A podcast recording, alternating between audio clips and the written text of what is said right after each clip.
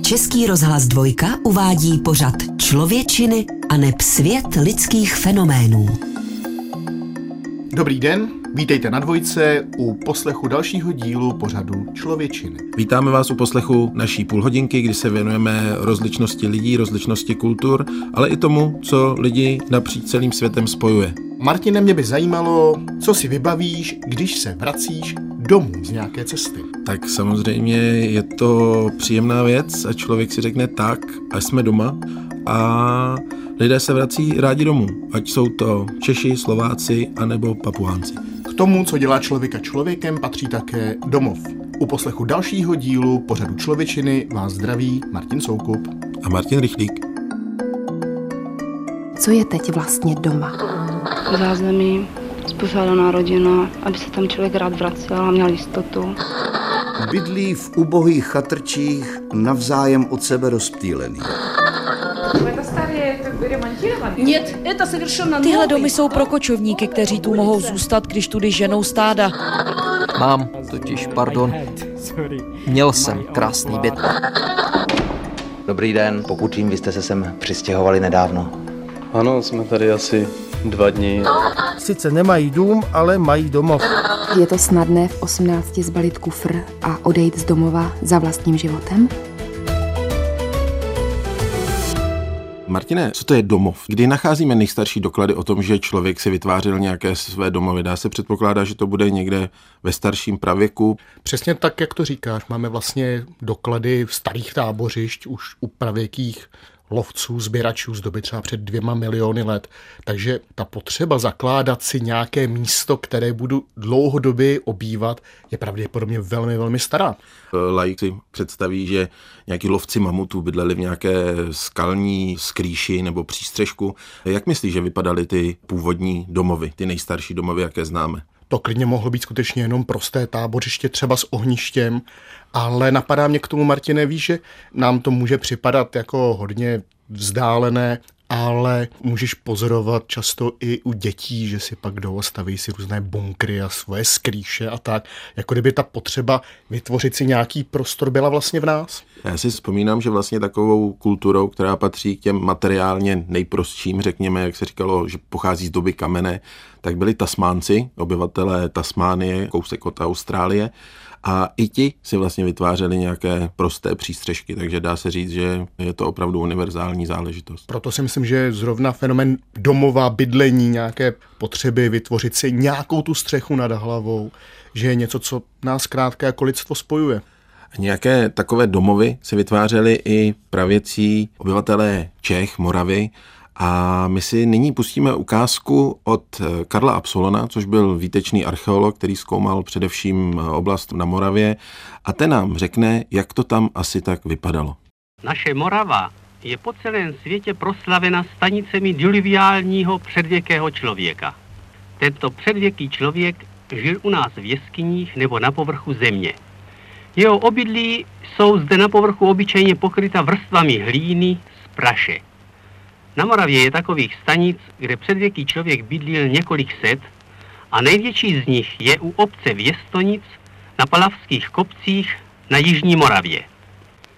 Jistě pro všechny tyto lidi nebyly přichystány jeskyně. Jistě neměli také všichni možnost, aby si připravili obydlí ve stráních, ve vyhloubených jamách. Mnoho jich jistě bydlelo v kožených stanech nebo v dřevěných srubech. A že lidská obydlí už tenkrát byla seskupena v menší nebo větší tábory, kde planuly velké ohně, na nich se topilo nejenom dřívím, ale kde se také pálily kosti ulovených zvířat a peklo maso, to je samozřejmé. Martine, domov, to je takové vznešené, opravdu hodně citlivě, emotivně podbarvené slovo, pojem, fenomén. Co pro tebe jako antropologa a manžela, rodiče, co pro tebe znamená domov? Martine, to je nesmírně těžká otázka, těžko se na ní odpovídá. Každý má s domovem spjatou asi nějakou vlastní emoci a nějakou představu.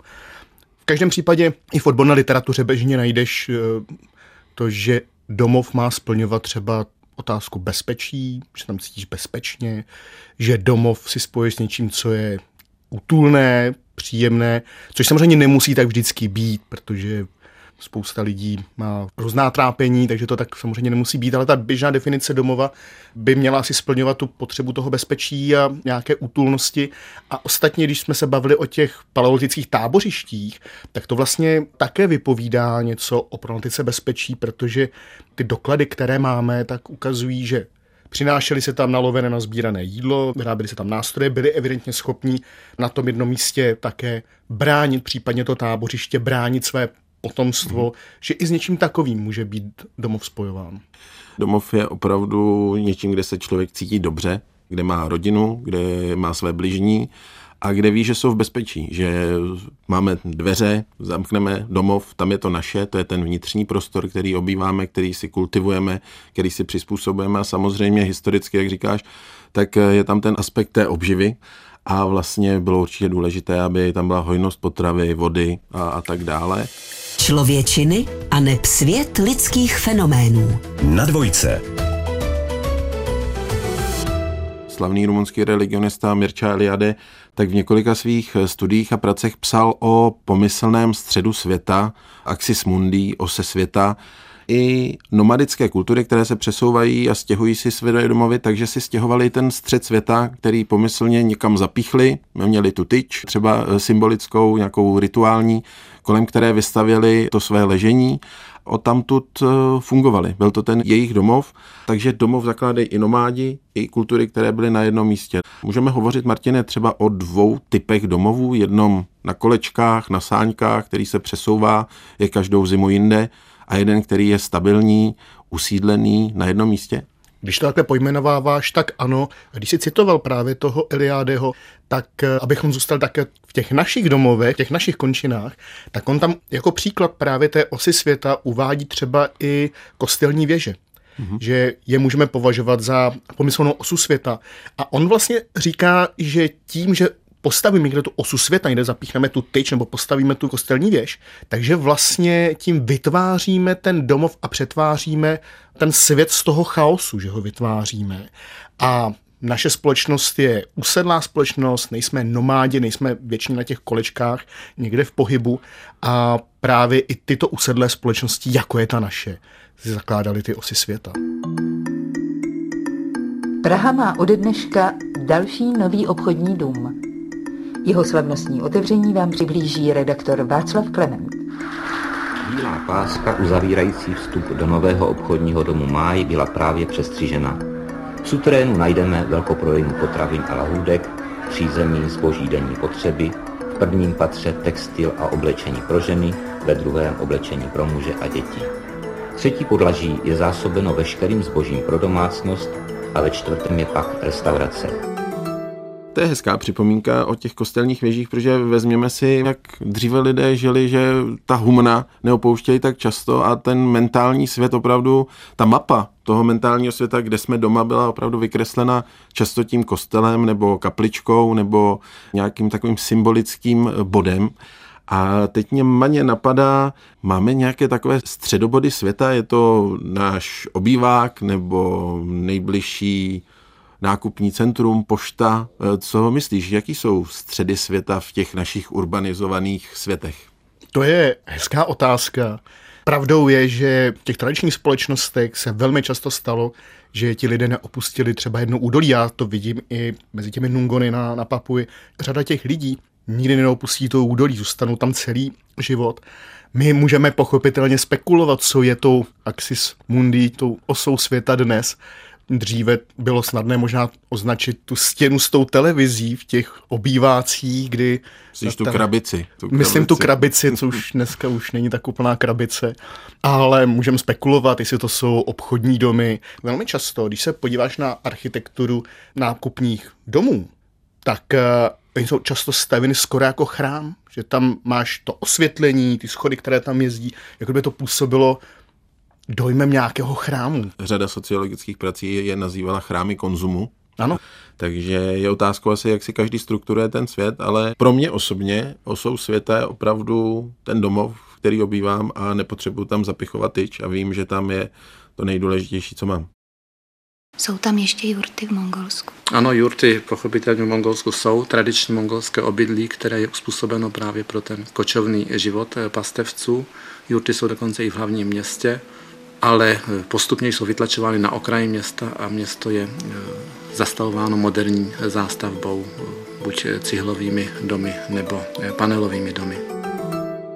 Neexistovaly vždy stálé domovy, ale i přenosné domovy, které byly i tak velmi kvalitní, velmi dobře vymyšlené stavby, které se daly naložit, znovu sestavit. I obyvatele Severní Ameriky stavili hrozně moc typů obydlí, populární samozřejmě TP, prérijní indiáni, tak vytvářeli přenosné domovy, byli schopni si TP wigwam složit a na koních přesunout na jiné bydliště, na zimy a tak dále. Takže to je obrovský fenomén čumy, takové stany na Sibiři ve střední Asii.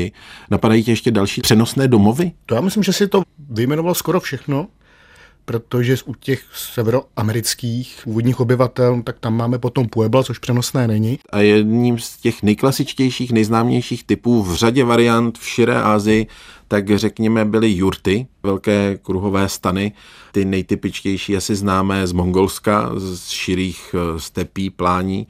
A tyhle přechodné domovy, nejenom jurty, tak byly samozřejmě dány i způsobem života a obživy, že neměli ti lidé nějaké své políčko nebo nějakou svoji říčku, kde by rybařili, ale museli se vydávat na široké pouti, široké cesty se stádem, které se přesouvalo, přesunovalo a vlastně i tím způsobem ovlivnilo jejich způsob života. A my si nyní poslechneme, jak funguje jurta v Mongolsku zhruba v současnosti. Jurta je vybavená jako každá jiná jurta, prostě na zemi jsou koberce, na zdi jsou koberce. Samozřejmě v čele všechny modlitební mlínky, fotografie Dalajlámy, fotografie ze života pastevce a rodiny, samozřejmě sedla, televize, protože za jurtou je opřený satelit. Život tu plyne úplně normálně, jako všude jinde, akorát, že bydlí v jurtě a nejbližší soused je pár kilometrů a těch sousedů může být dohromady tak asi pět. Právě jste slyšeli nahrávku ze zápisníku zahraničních zpravodajů, jak to v takové jurtě vypadá a mám tady kolegu Martina Soukupa, který v té jurtě byl a dokonce byl při tom, když se staví. Jak se staví taková jurta, Martine? No, z té zkušenosti, co jsem nabil, co jsem viděl, tak těžko, protože tomu majiteli té jurty to trvalo několik hodin, než se mu podařilo tu jurtu postavit, ale ono to bylo možná dáno tím, že vypil možná příliš kumisu, tedy kvašeného kobylího mléka, takže nebyl úplně v těch svých pohybech stabilní, ale nakonec to vzala teda do rukou jeho manželka a ta dokázala všechny ty ostatní zdirigovat a postavila se Jurta poměrně rychle potom. Tady mě napadá, když jsem četl zápisy středověké sputování vyslanců do Ázie, do Mongolska, k Chánovi, tak eh, se často zmiňovali o tom, jak důležitý byl vchod do těch stavení, do těch příbytků, do těch stanů, jak vlastně spousta rituálů, že vlastně hrozil trest smrti za to, když se nějaký takový obřad nedodržel, nebo když jste vlezli někam, kam nesmíte. Musel se udělat nějaký zvláštní úkon, když si vstupoval třeba do té jurty, nebo pamatuješ si na nějakou takový způsob? Zouci boty. Přece nepůjdeš do jurty na koberce a budeš mít boty od bahna. Vlastně mě k tomu, Martine, napadá, že my vlastně můžeme lidstvo tak trochu rozdělit na zouvací a nezouvací kultury, protože pro Čechy, Česko je typické zouvání návštěv a někdy jsou cizinci tím opravdu šokováni, když zjistí, že u nás se očekává, že se zujou boty. Nikoliv jenom kvůli tomu bahnu, které by tam mohlo být, ale že to je zkrátka kulturní zvyk.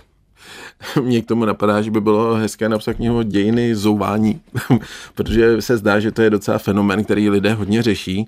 Pokud si vzpomínám na 90. léta, když jsme byli na gymnáziu a přijížděli lektoři američané, britové, angličtiny na české základní střední školy, tak vlastně si vzpomínám, že tím byli opravdu hodně, hodně zaskočeni, překvapeni, že jsme to řešili v hodinách angličtiny na Gimplu. Můžeme si tady na tom jenom krátce ukázat, jak taková jakoby zdánlivá drobnost, jak je kulturně odlišná a vlastně my bychom ty Američany, kteří se nezujou a jdou v botách do bytu hodnotíme tak, jako že se to není čisté, nám se to nelíbí, my to tak neděláme. Prostě oni to dělají jinak, my to děláme takhle a vidíme i na takovém věci velkou odlišnost. Člověčiny a neb svět lidských fenoménů. Na dvojce. Co tě láká na hlavním městě? Že dokonce hmm. se rozhodneš odejít z domova a žít tady? Já jsem chtěla žít sama bez rodičů. A proč? Zkusit, to, jak to vypadá, když se starám sama o sebe. A rodiče s tím souhlasili? Nebo se jim to moc nelíbilo? No těm se to moc nelíbilo a nakonec museli souhlasit. Protože já jsem si všechno zařídila a potom teprve jsem jim to řekla, že jsem půjdu. Kde vzniká domov? Kde si ty lidé vyberou, kde se usídlí, kde to je prýma, kde to budou rozvíjet, kde budou tvořit, kde budou žít? Tam bych očekával pragmatičnost, tam bych očekával praktický rozum, že lidé se usazovali u vodních zdrojů, kde mohli celkem pohodlně nazbírat jídlo nebo ho ulovit. Upřímně řečeno, kdybych měl schrnout, co si myslím o člověku, tak bych řekl, že člověk je zkrátka líný tvor, takže jestli si může někdy jako zjednodušit život, tak to udělá. Nebudeš přece tahat džbery vody na 10 kilometrů, když můžeš u té vody bydlet. Antropologie zná i několik způsobů, jak se zakládá nový domov, kdy novomanželé, kteří jsou sezdaní, tak různě zakládají domov. Tuším, že těch po sňatečních usídlení nových rodin, že je asi sedm, jestli se nepletu. Řekněme, je jich hodně a pro mnohé to může znít opravdu cize, protože pro nás je typické, pro naší společnost, že si hledáme ten vlastní nový domov, že nezůstaneme žít s rodiči buď manželky nebo s našimi rodiči, ale že zakládáme nové ty domovy. Ale ta různá společenská uspořádání můžou znít pro spoustu lidí až bizarně, protože třeba představa, že se oženíš a odstěhuješ se ke strýci z matčiny strany. Což je běžné v Melanézi, nebo tak, bylo běžné? Bylo běžné v Melanézi na Torbidiandových ostrovech, takže kousek vlastně od Nové Gviné na, na jeho východ. Tak představ si, že se nastěhuješ ke svému strýčkovi pro nás jako nepředstavitelné, ale stejně tak pro jiné společnosti může být nepředstavitelné, že my zakládáme ty nové domovy. Že jdeme a koupíme si byt na hypotéku, teda pokud na to dosáhneme přirozeně, nebo že někde si pronajmeme byt, ale že odcházíme vlastně od těch příbuzných a zakládáme vlastní domovy. Že jsem tak trochu indiskrétní, jak jste bydleli do posud? No, do posud jsme bydleli v podnájmu, nějaký čas taky s rodiči, takže na 2 plus 1, 7 lidí, nebylo to zrovna ideální. Jinými slovy, tento byt vyřešil naši bytovou situaci. A dá se říct, že jste zcela určitě šťastní. Stoprocentně spokojený a šťastný, opravdu. Také bylo běžné, že ty rodiny byly více generační. My to máme krásně zdokumentováno ve starém českém seriálu taková normální rodinka, že? Kde také v tom jednom domě takhle žije více do těch generací, hmm. což bylo běžné, ale v tradičních společnostech to, my jsme teď zvyklí na to, že máme tu takzvanou nukleární rodinu, jo, že tam teda žijou ti rodiče s těmi potomky a ta vícegenerační rodina byla naprosto běžným jevem. Jak jsme se vlastně dostali k tomu, že tenhle ten model moderní, postmoderní společnost čím dál víc opouští. Je to jenom tím, že se lidé stěhují za prací, že chtějí mít i nějaké zázemí, klid na rodinu, že opravdu ta nukleární rodina, jak si říkal, ta jádrová rodiče a děti, že je čím dál důležitější a babička je jinde. Jak jsme se k tomuhle dostali? Jak to vnímáš?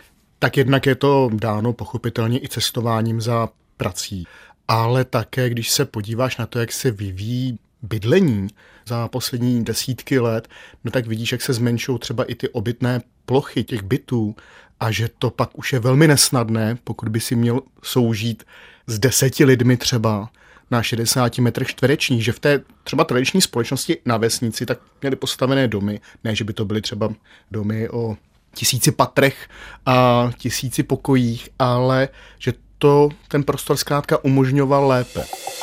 Martin Rychlík a Martin Soukup v seriálu Člověčiny. Pořad o tom, co nás, lidi, spojuje.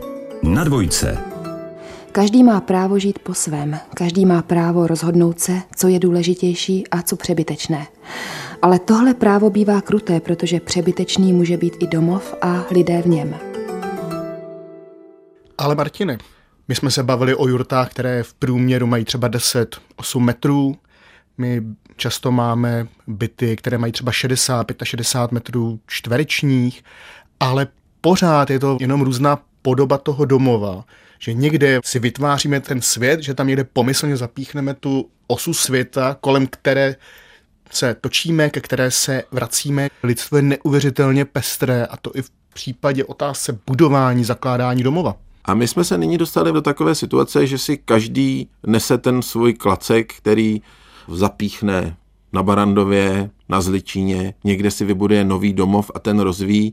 Je to, myslíš, Martine, dáno i tím, že jsme jak říká Žigmund Bauman, že ta společnost je čím dál individualizovanější, že opravdu každý chce mít svoje, že si to nárokuje, že vlastně je to taková představa, že si vybuduje nový svůj vlastní domov a nebude ho sdílet s těmi třemi, čtyřmi generacemi předtím, ať vezmeme pragmaticky, že už to asi není možné, tak jestli to nějakým způsobem může souviset i tady ta osobitost a být za sebe, za svůj domov, za tu svoji tyč v obyváku? Myslím si, že jo že to souvisí právě s tím, že dochází k tomu, že ta společnost je skutečně hodně individualizovaná, byt to zní jako protimluvil, říct individualizovaná společnost, což je název knihy Zikmunda Baumana. Takže to může sice znít jako protimluv, ale něco na tom je, nehledě na to, že se domnívám, že ty mezigenerační rozdíly jsou čím dál tím větší a že to porozumění mezi třeba třemi generacemi už by nebylo tak úplně snadné, protože ten způsob života třeba mých babiček a, a dědečku byl někde úplně jinde, než jak to pozoru třeba teď na vlastních dětech, na, na té nastupující generaci. A já bych tady jenom doplnil věc, na kterou jsme zdánlivě zapomněli, ale myslím, že na ní nezapomínáme, že si to uvědomuje, že jsou lidi, kteří jsou takzvaní homeless, bezdomova, který nemají domov. I tací lidé tak mají snahu si nějakou tu pomyslnou osu někde zapíchnout, někde si to zutulnit, eh, někde si vybudovat ten skryt kde je jim teplo, kde je jim lépe než v nějakém otevřeném prostoru. Takže i oni si nějaký domov snaží vybudovat, byť eh, je to pro ně složité. Takže je to vlastně taková lidská potřeba vytvářet si domov a děláme to vlastně všichni, akorát možná malinko každý jinak a každý má potřebu si ten svůj prostor nějakým způsobem zútulnit. I ten člověk na ulici, i my, znáš to, říká se, že když si doma postavíš židli, když se tam přestěhuješ, tak už bydlíš. Člověčiny a neb svět lidských fenoménů. Na dvojce. Milí posluchači, milé posluchačky, v dalším díle pořadu Člověčiny jsme si povídali o domově a jeho rozličných podobách domov, způsoby usídlení a jeho přizpůsobení si, tak je opravdu společná věc všem lidem. Od Arktiku až po tropické pralesy. Je to věc, která nás spojuje. Děkujeme, že nás posloucháte a budeme se těšit hned na příště, kdy budeme porcovat další člověčinu. Loučí se s vámi Martin Rychlík a Martin Soukup.